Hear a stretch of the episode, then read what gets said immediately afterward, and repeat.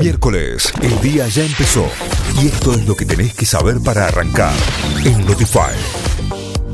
Vamos a las noticias. Alberto Fernández criticó a la oposición por cuestionar el acuerdo con el FMI. El presidente cuestionó al arco opositor por discutir si acepta o no el acuerdo con el Fondo Monetario Internacional y recordó que la administración del exmandatario Mauricio Macri endeudó al país como nunca nadie había endeudado a la Argentina. Además, abrió la puerta a una posible reelección en 2023. Reportaron 6.474 nuevos contagios de coronavirus en el país. La cartera sanitaria indicó que son 961 los internados con COVID-19 en unidades de terapia intensiva, con un porcentaje de ocupación de camas de adultos del 39,1% en el país y del 39,7% en el AMBA. ANMAT prohibió la producción y venta de aceite de girasol.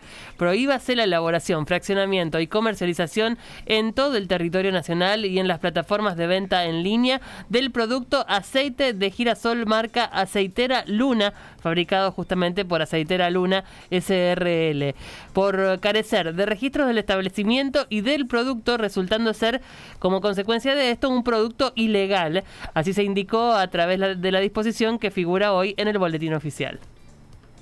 Eh, para Córdoba, eh, atención, porque EPEC pidió una suba del 12% en la tarifa de luz en Córdoba. La empresa provincial de energía solicitó el aumento en un comunicado al ente regulador de servicios públicos. Una vez aprobado, este incremento se vería reflejado en las facturas de mayo.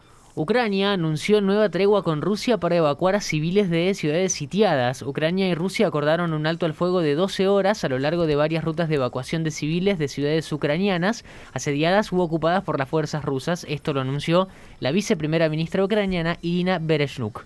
River debuta en la Copa Argentina. El millonario juega esta noche en Salta ante la Ferrer por los 32 avos de final de la Copa Argentina. El partido comenzará a las 21.10 y será televisado por Teis Sport. El vencedor enfrentará en la siguiente ronda al ganador entre el cruce de Barraca Central y Acasuso.